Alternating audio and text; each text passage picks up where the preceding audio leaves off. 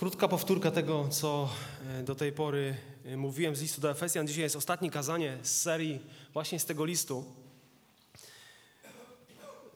W pewnym miejscu zamordowano kobietę, to była dzielnica Nowego Jorku.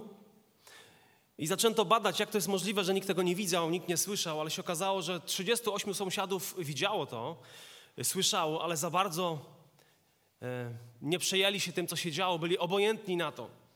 Przez 30 minut ta kobieta walczyła o życie, ale niestety zginęła. I każdy myślał, że to ta inna osoba zareaguje, ta inna osoba powinna coś zrobić. Byli obojętni. Ale kiedy patrzysz na apostoła Pawła, to widzisz, że to nie był obojętny człowiek na, na krzywdę drugiego człowieka. To nie był ktoś, komu nie zależało na dobru drugiego człowieka.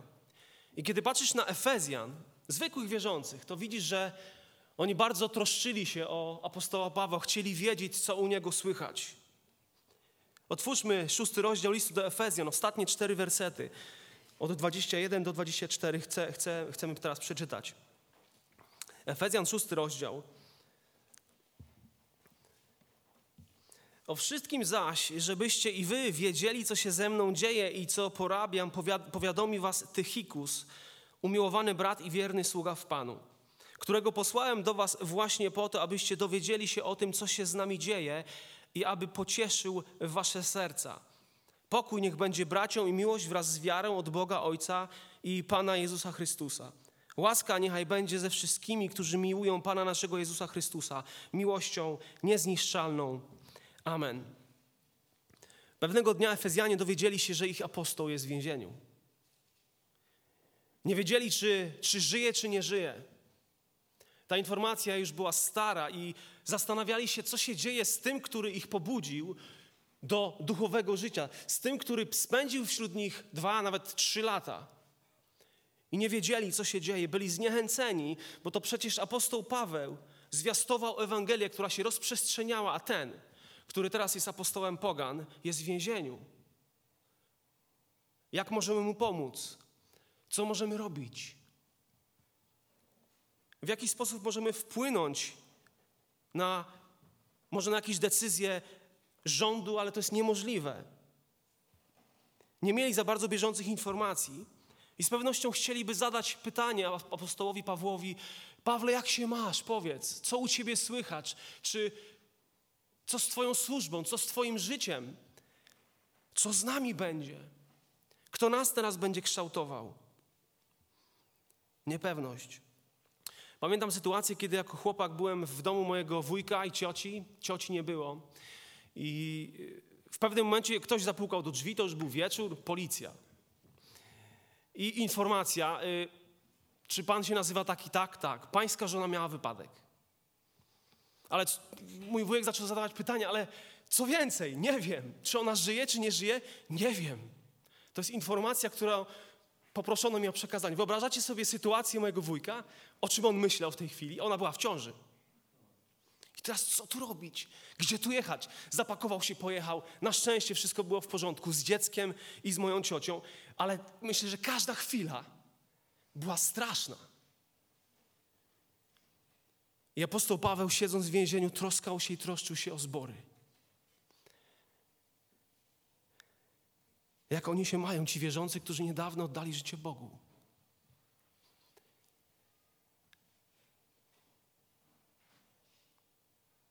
Czytamy o wszystkim zaś, żebyście i wy wiedzieli, co się ze mną dzieje i co porawiam. Powiadomi was Tychikus, umiłowany brat i wierny sługa w Panu. Pisze list do tych ludzi. Będąc w tej sytuacji, w jakiej był, pisze list, bo chce, aby wierzący wiedzieli, jak się ma. Tu mówi o Tychikusie, który był, pochodził z Azji. To był jego przyjaciel, dobry, bardzo dobry współpracownik Pawła. To właśnie Tychikus, albo inaczej Tychik, czy Tychikos, tak jest tłumaczone jego imię. On był tym, który dostarczył list na przykład do zwierzących w kolosach. On był tym, który dostarczył list do Filemona. I czytamy w różnych miejscach Bożego Słowa, że Tychikus dostarczał listy, był wierny. Czytamy w dziejach apostolskich na przykład tak, a towarzyszył mu aż do Azji Sopater, syn Perusa z Berei, a z Tesaloniczan Arystarch i Sekundus, również Gajus z Derbe i Tymoteusz, z Azjatów zaś Tychikus i Trofim. W liście do Kolosan również znajdujemy podobne, e, podobne słowa, co w liście do Efezjan. Wszystko, co się mnie tyczy, powiadomi was, o tym wszystkim powiadomi was Tychikus. Pisząc do Tymoteusza, Paweł mówi, ja wysłałem Tychikusa do was, do Efezu. I tak dalej, i tak dalej. Wierzący, kiedy dowiedzieli się o tym, że Paweł jest w więzieniu, byli zniechęceni. Apostoł Paweł doświadczał zniechęcenia. I pisząc pod koniec swojego listu, o tym mówiłem ostatnio, ten tytan modlitwy prosi tych wierzących o wsparcie modlitewne. O to, że kiedy otworzy swoje usta, żeby zwiastował z mocą Ewangelię. Żeby ta, to poselstwo było, rozprzestrzeniało się po całym Imperium Rzymskim. Módlcie się o mnie, aby dana mi była odwaga. I nie wiedział, czy kiedy ten list dotrze do tych ludzi, to może on już będzie ścięty, może już będzie ukrzyżowany, może już będzie przebity włócznią. On tego nie wiedział, ale wiedział, że jego powołaniem jest zwiastować Ewangelię. I wiedział, że Kościół jest powołany między innymi do tego, aby modlić się o tych, którzy Ewangelię zwiastują.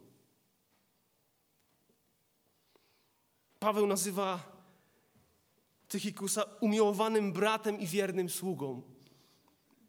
Jaka wspaniała charakterystyka człowieka. To jest umiłowany brat.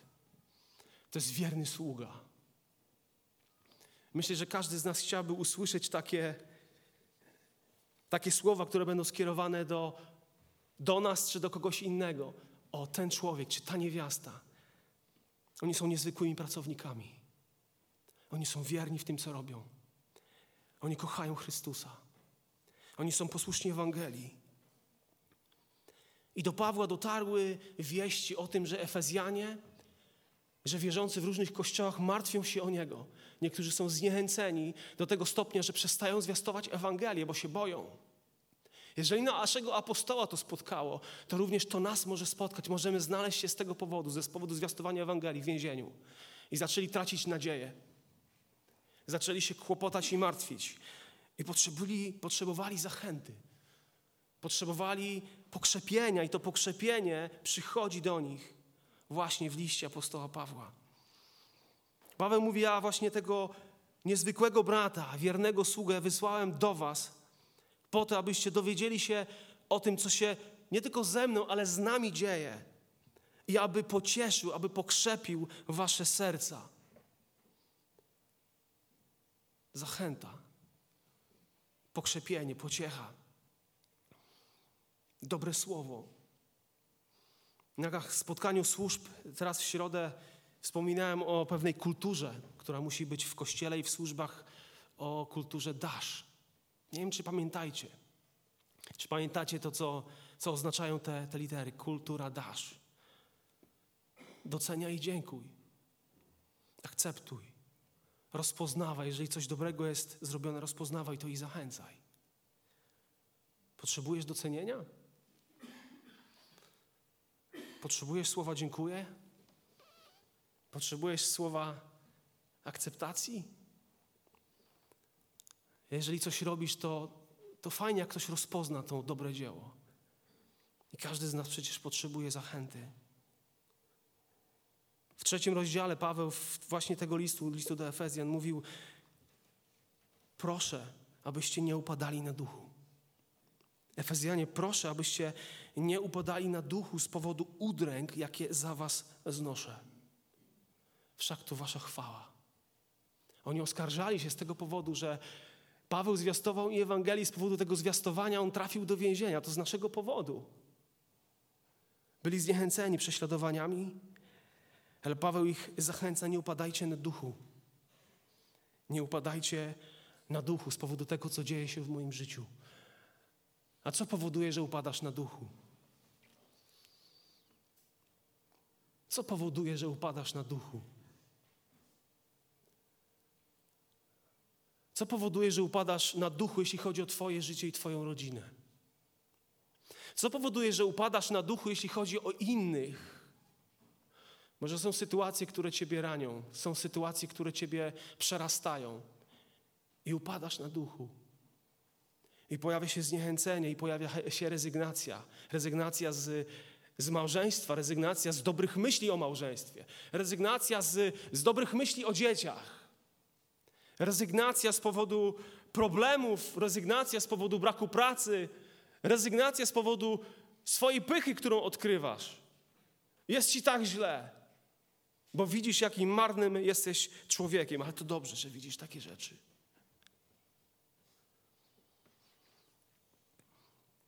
Wiemy z listu do Filipian na przykład, że świadectwo Pawła Ewangelii. Paweł pisał listy i to świadectwo Pawła Ewangelii stało się bardzo głośne tam, gdzie był. W całym zamku, w całym pretorium. I jest powiedziane i u wszystkich innych. Ludzie martwili się o tego apostoła, ale nagle przychodzi do nich wiadomość, że on się ma dobrze i Ewangelia nie jest hamowana, że ona się cały czas rozprzestrzenia. I ta odwaga Pawła do śmiałego zwiastowania Ewangelii pomogła również tym innym wierzącym, tak jest powiedziane, aby bez obaw głosili Słowo Boże. A większość braci moich w Panu nabrała otuchy z powodu więzów moich i zaczęła z większą śmiałością, bez bojaźni głosić Słowo Boże. Filipian 1,14. A większość braci w Panu nabrała otuchy z powodu więzów moich i zaczęła z większą śmiałością, bez bojaźni głosić Słowo Boże. No więzy to powinniśmy się smucić, to powinniśmy jakoś żałować, tak? Ale ta, ta smutna sytuacja, zła sytuacja wygenerowała zachętę dla Bożego ludu. Ewangelia była niesiona.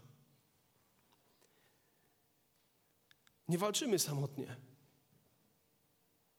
Nie jesteśmy sami. Są wśród nas inni, jesteśmy pośród innych wierzących, którzy stoją razem z nami w walce. A my możemy ostrożnie, z szacunkiem siebie zachęcać nawzajem. Z szacunkiem i miłością. Paweł zachęcał Efezjan: Nie upadajcie na duchu. Tychikus był, wiemy, że był zachętą dla samego apostoła Pawła. A Paweł zamierzał wysłać Tychikusa do Efezy, aby był dla Efezjan zachętą. I Paweł on nie był tego rodzaju misjonarzem, który, który trzymał tylko swoje sprawy dla siebie, ale chciał, żeby inni wiedzieli, co się u niego dzieje.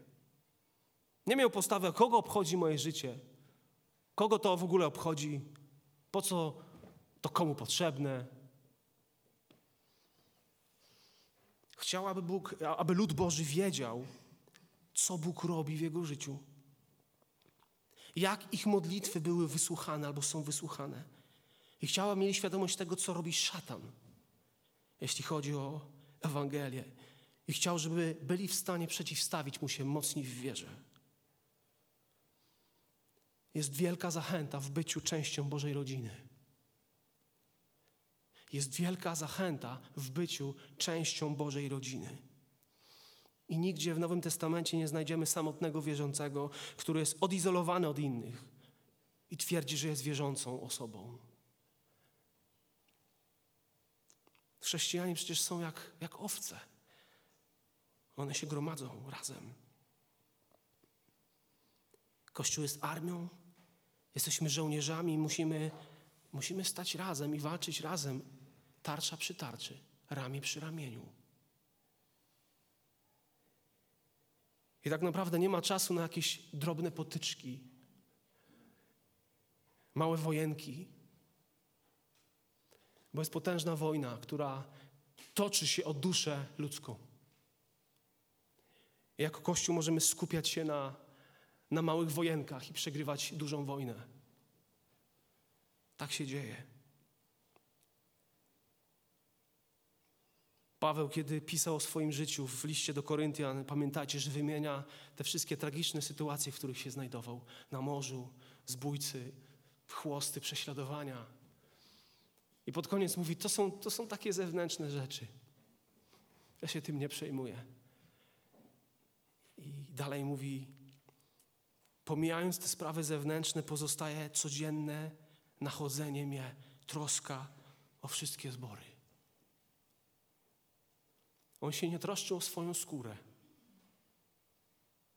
On się nie troszczył o to, że jego plecy były pięć razy poranione, dostał 40 batów bez jednego. On mówi, to są zewnętrzne rzeczy, ale ja troszczę się o Królestwo Boże i o Kościół. Jak się mają zbory? Jak się mają moi współpracownicy? Czy te listy, które posłałem przez nich, dotarły? Czy oni żyją?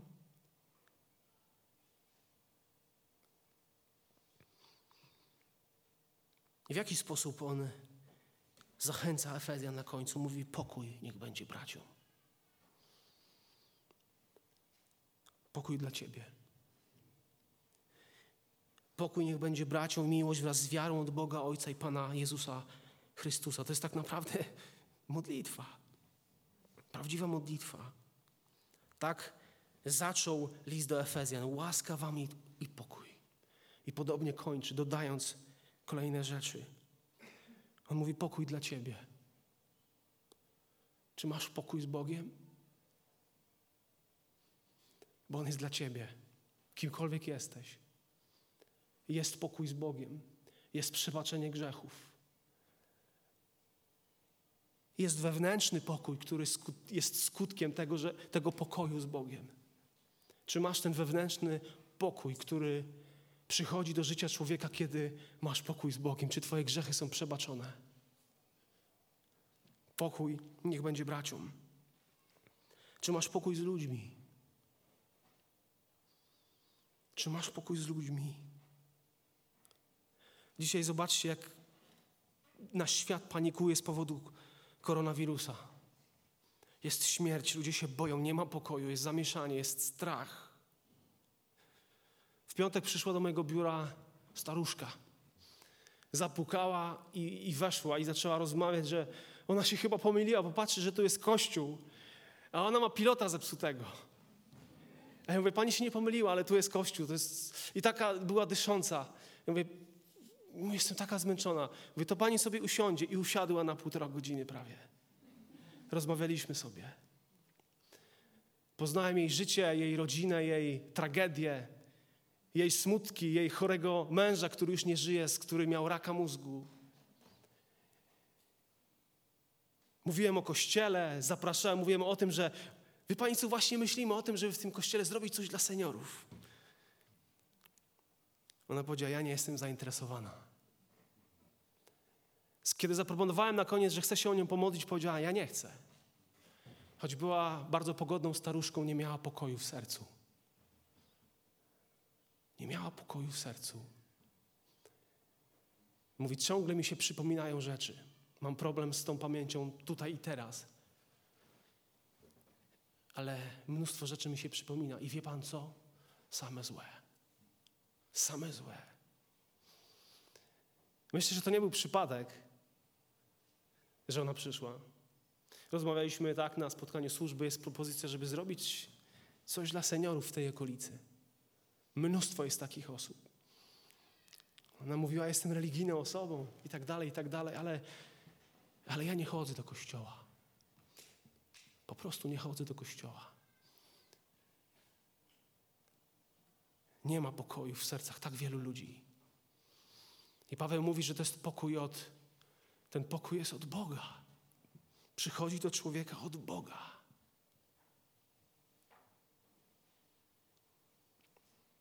Ludzie są targani emocjami, jesteśmy targani wspomnieniami, jesteśmy targani i miotani dzieciństwem.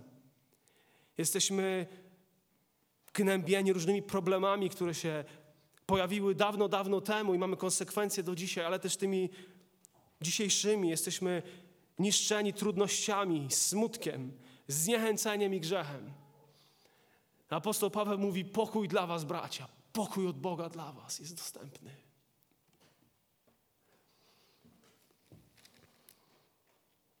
Tak zaczął ten list do Efezjan o pokoju. W drugim rozdziale 14 on mówi tak, ale przecież Chrystus jest pokojem naszym. To On sprawił, że z dwojga jedność powstała i zburzył w ciele swoim stojącą pośrodku przegrodę muru nieprzyjaźni. On zniósł zakon przykazań i przepisów, aby czyniąc pokój, I mówi o pojednaniu z Bogiem. Mówi o pokoju. Mówi o tym, że mamy swobodę i dostęp do Boga z ufnością, bo jest pokój między nami a Nim. Mówił o tym i zachęcał wierzących w tym liście, że możemy stanąć w Ewangelii pokoju, w tych butach Ewangelii pokoju, bo ten pokój jest dostępny i mamy w nim stać. Ale dalej mówi o miłości i wierze. I to są te rzeczy, które dodaje na koniec, czego nie było na początku. Z jednej strony miłość wypływa z wiary, ale też bez związku z wiarą, miłość Chrystusa y, i z tą miłością Chrystusową, to, to jak wiara ma rosnąć bez miłości? Jak wiara może się rozwijać, kiedy nie jest czynna w miłości? I to są te rzeczy, które są ciągle powiązane ze sobą. Miłość i wiara, wiara i miłość. Nie ma rozdzielenia między tymi dwoma rzeczami.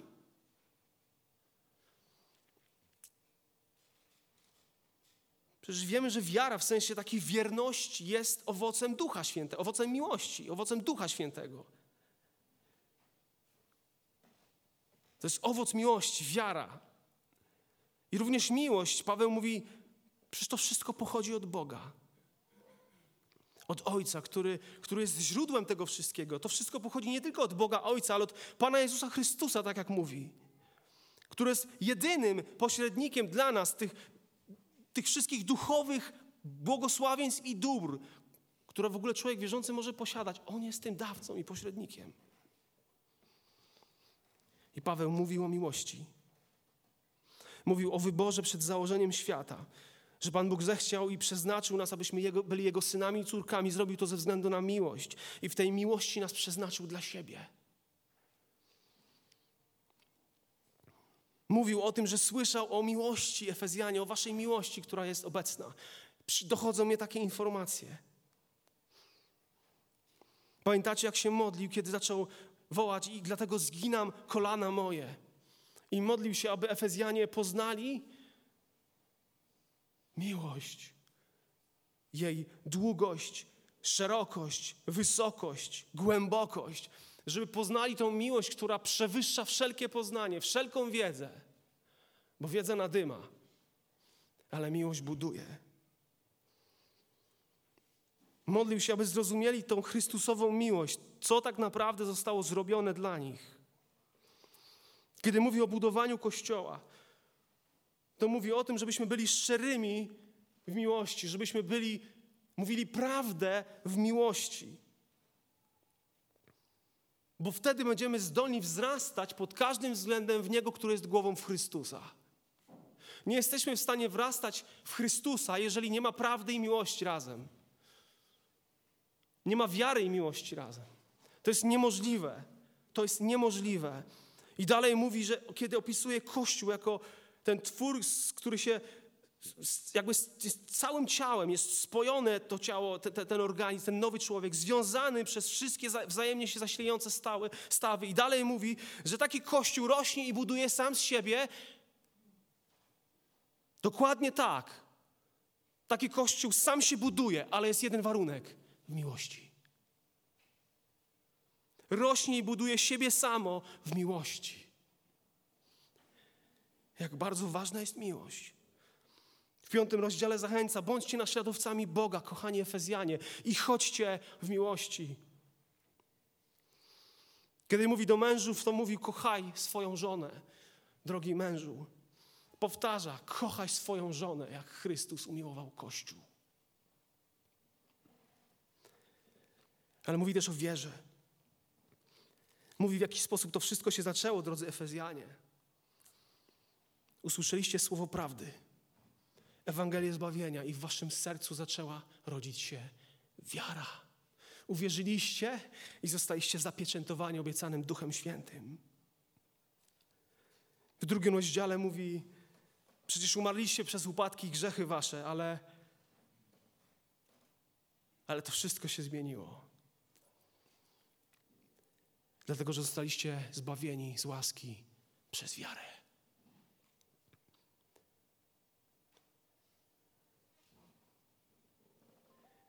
Mówi o swobodzie i dos- dalej, o swobodzie i dostępie do Boga i mówi, jest to możliwe ze względu na ufność przez wiarę.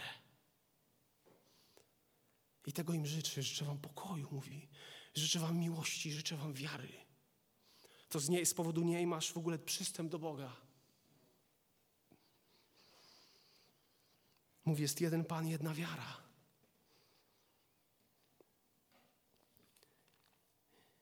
I pod koniec tego rozdziału, szóstego, ostatniego, mówi o tarczy wiary, która gasi wszelkie ogniste pociski złego. I na końcu mówi o łasce. Pokój jest od Boga. Miłość, ona jest od Boga. Wiara, ona jest darem Bożym. I na końcu mówi o łasce, ona jest darem Bożym. Łaska. Łaska niechaj będzie ze wszystkimi. To jest ta łaska od Boga. I, i łaska jest tematem, ważnym tematem w tym liście. Tak jak mówiłem, rozpoczyna się od pokoju łaski, kończy się na tym. To jest temat, praktycznie łaskę znajdziesz w każdym rozdziale. To jest temat tego listu. Łaska to dzieło Boga, wspaniałość Chrystusowa, wspaniałość Ojca, wspaniałość Ducha Świętego. Łaska. I wszędzie tam, gdzie jest miłość, wszędzie tam, gdzie jest łaska, człowiek może otrzymywać wszelkie Boże skarby w całej pełni. Łaska. Łaska.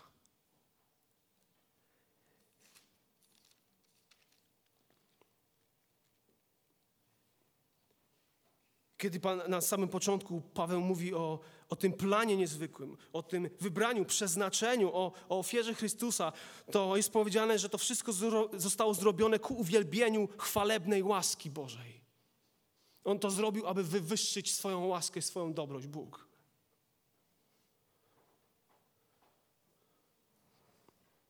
Mamy odkupienie przez krew Jego, odpuszczenie grzechów według bogactwa Jego łaski. To wszystko jest, trzyma się łaski Bożej. W drugim rozdziale mówi, łaską przecież zbawieni jesteście. I to nie z was, to jest Boży dar, nie z uczynków, aby się ktoś nie chlubił. Łaska Boża, bez niej nas nie ma.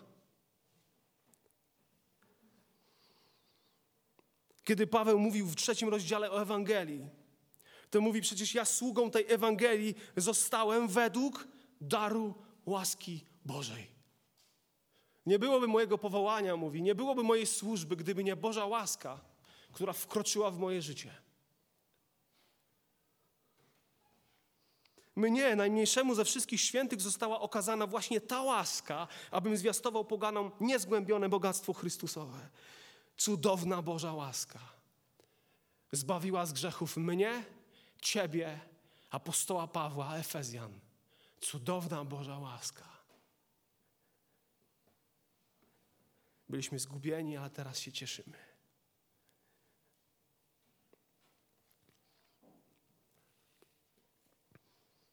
Centralną siłą chrześcijaństwa jest miłość. I może się z tym nie zgodzisz, ale to jest siła chrześcijaństwa. I wszędzie tam, gdzie jest prawdziwe chrześcijaństwo, wszędzie tam jest miłość. Jest miłość i jej manifestacja. I wszędzie tam, gdzie w chrześcijaństwie nie ma miłości, i bez względu na to, co jest obecne, to tutaj nie ma prawdziwego chrześcijaństwa, nie ma Chrystusa. Ta miłość Chrystusowa jest realna, niezniszczalna i wiemy, że nic nie jest w stanie odłączyć Kościoła od Bożej miłości. Ona jest tą niezwykłą siłą napędową w Twoim, w moim życiu. Jeżeli jej nie ma, to przyjdzie zniechęcenie. A coś, co może zatrzymać to zniechęcenie i ból, to jest miłość. Boża miłość. Miłość, która jest Bożego autorstwa. On jest źródłem tej miłości. Kiedy patrzysz nawet na ten list, to widzisz, że wszelkie uprzedzenia między poganami a Żydami upadły w obliczu Bożej miłości. W obliczu tego, co Chrystus zrobił. Wszelkie uprzedzenia upadają przed nią, przed miłością. Wszelkie różnice społeczne, narodowe, religijne, one gasną w jej obecności. A jeżeli nie gasną, to znaczy, że chyba nie ma miłości. To jest centralna siła małżeństwa, rodziny, kościoła. chrześcijaństwa. Miłość. I wiemy, że centralną osobą chrześcijaństwa jest Pan Jezus Chrystus, o której Paweł mówił. I wiemy, że jesteśmy tak blisko zespoleni z Nim, że nie można tego rozerwać. On jest głową, my jesteśmy Jego ciałem. On nasyca nas, On nas wyposaża. Jesteśmy w społeczności z Nim. Paweł w liście do Galacjan mówi, nie masz Żyda, nie masz Greka, nie masz niewolnika ani wolnego, nie masz mężczyzny ani kobiety, albowiem my wszyscy jesteśmy jedno w Jezusie Chrystusie. Dalej jest powiedziane, w odnowieniu nie ma ani Greka, ani Żyda, obrzezania, ani nieobrzezania, cudzoziemcy, scyty, niewolnika wolnego, lecz Chrystus jest wszystkim i we wszystkich. Centralna osoba chrześcijaństwa, Twojego i mojego życia, Twojego i mojego małżeństwa, Twojej i mojej rodziny, Twojej postawy w pracy. Centralną osobą, która decyduje o wszystkim, jest Pan Jezus Chrystus.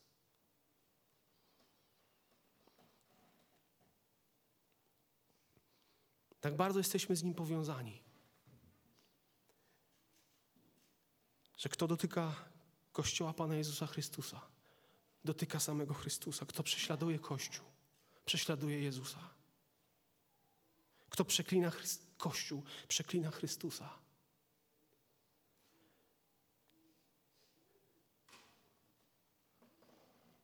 Saulu, Saulu, dlaczego mnie prześladujesz? powiedział Jezus, kiedy objawił się Saulowi.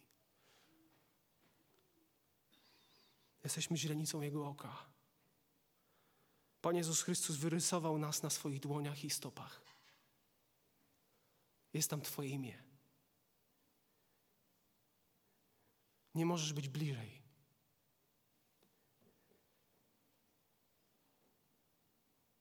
W Nim, w Chrystusie, w Jego zadośćuczynieniu przecież pokładamy nasze zaufanie.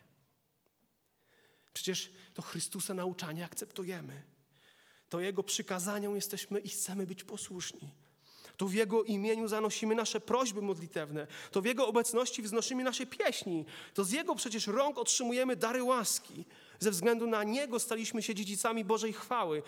Przecież nie ma żadnego innego imienia danego ludziom, przez które możemy być zbawieni. Jezus Chrystus to cudowne imię. Ale też centralnym znakiem chrześcijaństwa, wiesz, wiecie co jest? Jest łaska. Łaska.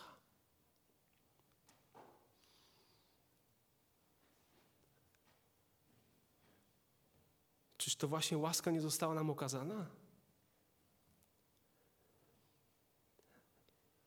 I myślę, że Chrystus chce, aby w Jego Kościele był widoczny ten łaskawy duch, łaskawa mowa i język.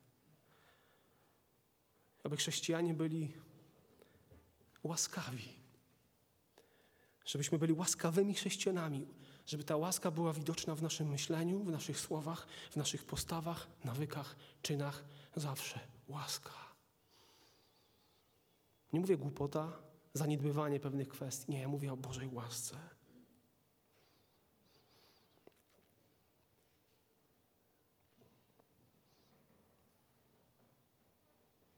I wszystko, czego potrzebujesz, by być mądrym, dobrym, pokornym, kochającym, użytecznym, szczęśliwym, jest powiązane z Bożą łaską. Łaską Pana naszego Jezusa Chrystusa. Łaska Boża. Łaską zbawieni jesteście. Apostoł Paweł kończy, mówi o miłości. Łaska niech będzie dla kogo? Dla wszystkich, którzy miłują Pana naszego Jezusa Chrystusa miłością niezniszczalną, miłością czystą, miłością, która nigdy się nie skończy. To jest miłość nieśmiertelna, niezniszczalna. Paweł mówił, używał tego słowa, kiedy mówił o zmartwychwstaniu ciała, kiedy ono powstanie do życia. Będzie niezniszczalne, będzie czyste, święte, chwalebne. A teraz mówi o miłości, która jest czysta,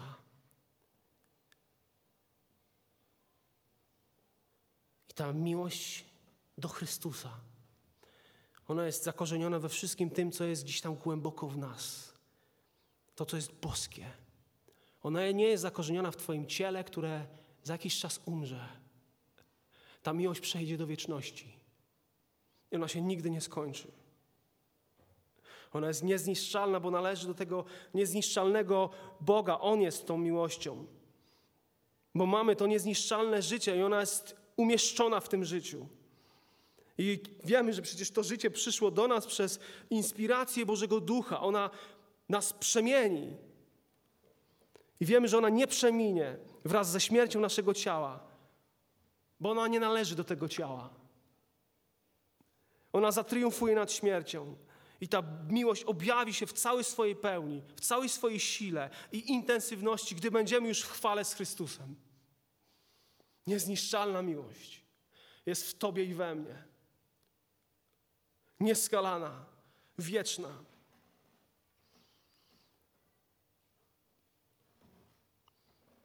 Co jest takie duchowe i wieczne w tej miłości? To, co duchowe i wieczne w tej miłości, to jest to, że przecież jest powiedziane, że sam Pan Bóg rozlał miłość w naszych sercach przez Ducha Świętego. Sam Bóg rozlewa swoją miłość w sercach wierzących. I kiedy przychodzisz do Chrystusa po raz pierwszy, ta miłość wkracza do Twojego, do twojego ducha, do Twojego duszy, do Twojej duszy. Jest rozlana. Czy masz taką miłość? Czy możesz powiedzieć, Bóg rozlał tą miłość w moim sercu? Być może stoją pewne zapory, które przeszkadzają płynięcie tej miłości, ale ona jest rozlana. I ona jest rozlewana i będzie rozlewana.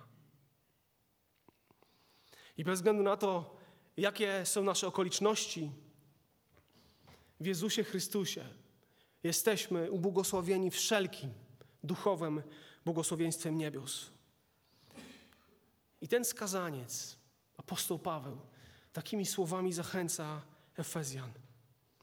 Pokój dla Was, miłość dla Was, wiara dla Was, łaska dla Ciebie, kimkolwiek jesteś, jeśli jesteś Bożym dzieckiem. Pamiętajcie, że jest miłość, która przejdzie i ona będzie w wieczności. Niech nasze serca będą zachęcone do tego, aby wołać do naszego Boga i prosić o cudowną Bożą łaskę, bez której nie ma nikogo, nie ma nic. Cudowna Boża łaska, cudowne Boże miłosierdzie, cudowna Boża wiara i cudowny Boży pokój. Niech Panu Jezusowi Chrystusowi będzie chwała. Powstajmy do modlitwy.